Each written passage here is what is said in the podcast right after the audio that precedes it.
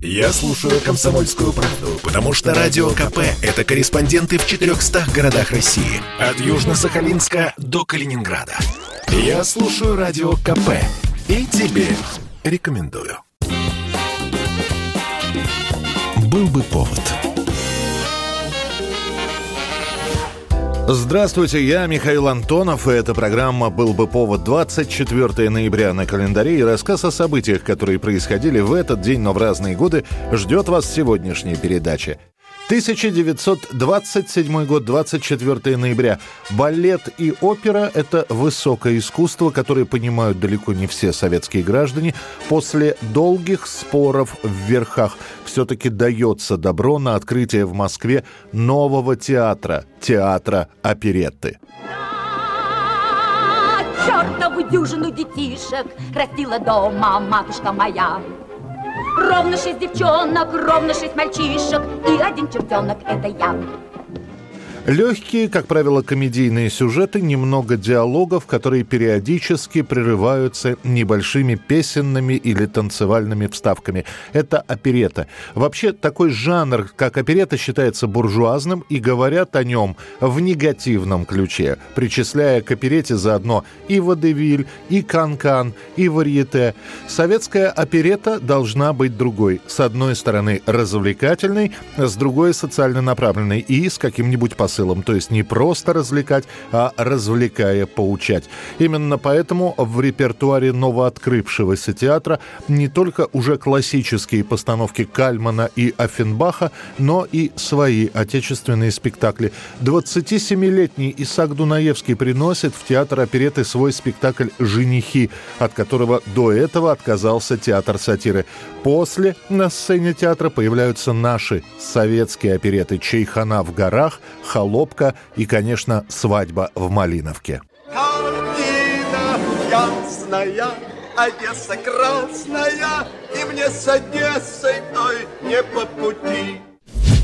1941 год, 24 ноября. В поезде по дороге в Челябинск появляется на свет мальчик. Его мать, эвакуированная домохозяйка, отец военный летчик, который в это время был на фронте. Ребенка назовут Александром.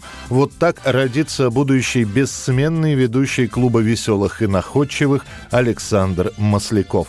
После войны, когда уже семья вся будет в полном сборе, Александр начнет, так как сын военного, ездить по городам. Баку, Кутаиси, Москва, именно в столице Масляков окончит школу и поступит на энергетический факультет Института инженеров транспорта, а после, на четвертом курсе, он совершенно случайно услышит, что на телевидении ищут соведущего в уже известную программу КВН, и Масляков согласится попробовать свои силы. Добрый вечер, дорогие товарищи. Добрый вечер, дорогие зрители.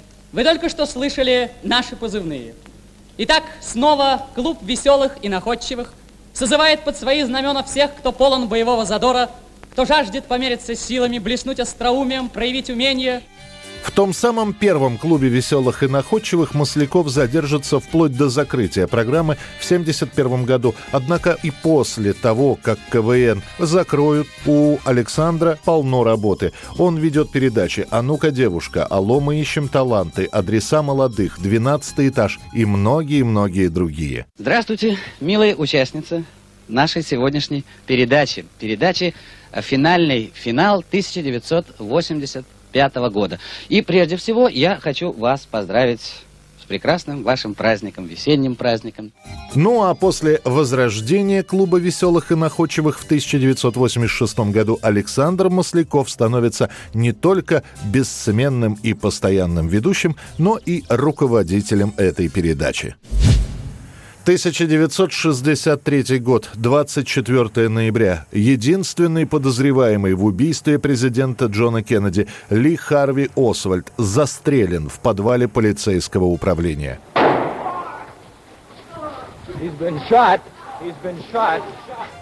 Освальда задержали два дня назад, практически сразу после выстрела в Далласе.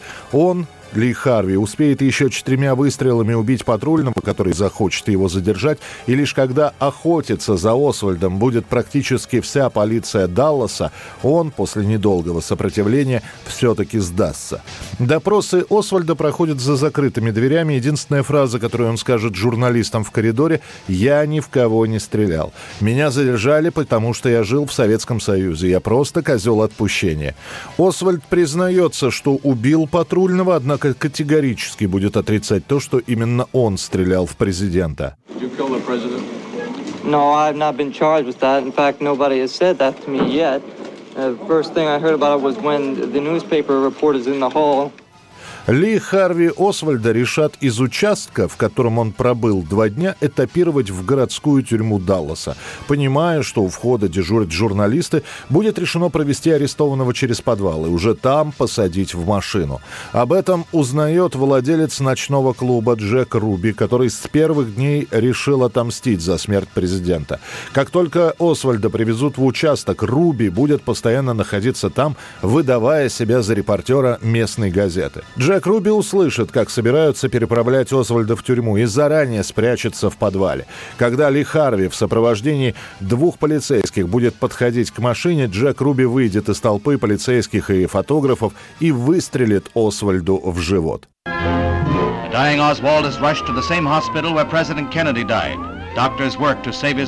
But 48 hours and 7 minutes after the president's death, his accused slayer is dead. Его тут же обезоружат, но Джек успеет сказать, что Даллас очистил свое доброе имя. Раненого Освальда быстро доставят в больницу, но, к сожалению, поздно. Там будет констатирована его смерть. 1993 год. Арестованная двумя неделями ранее Марина Цвигун, она же основатель Белого Братства, Матерь Мира Мария Деви Христос, прямо из тюрьмы предсказывает в этот день конец света и призывает всех своих сторонников приехать в Киев. Телевидение показывает толпы странных людей, которые появляются на улицах. Це кульмінація драми білого братства. Міліція намагається втримати адептів Марії Деви Христос. Уже за секунду члени секти мали палати, бо так сказала їхня богиня. Тисячі задурених людей зібралися зустріти кінець світу саме тут, на Софійській площі, в центрі столиці.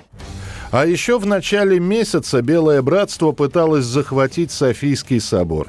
Именно после этого Цвигун и ее ближайшего помощника и мужа Юрия Кривоногова удастся арестовать. Им будет предъявлено обвинение в попытке захвата власти.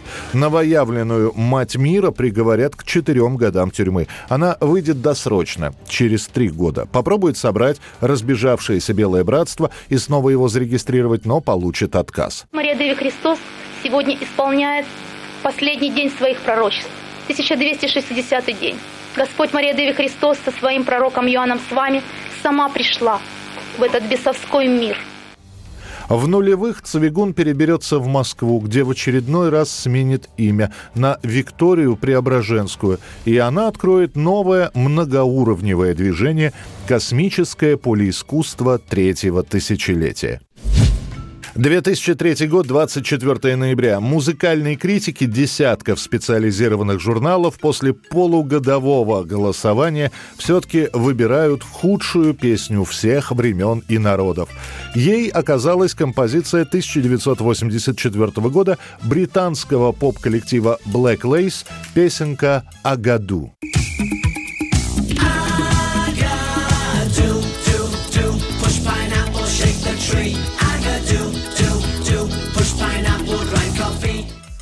Самое интересное, что песня о году не была даже написана коллективом Black Lace, а была в виде мелодии позаимствована с одной из пластинок, выпущенных в 70-х годах в Марокко. И вообще эта песня исполнялась раньше на французском языке.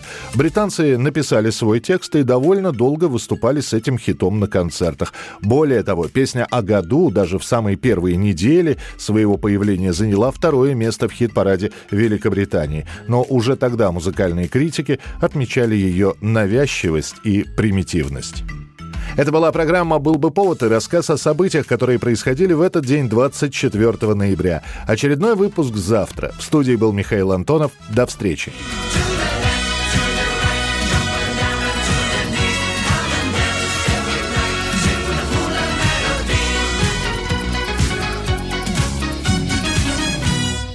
«Был бы повод»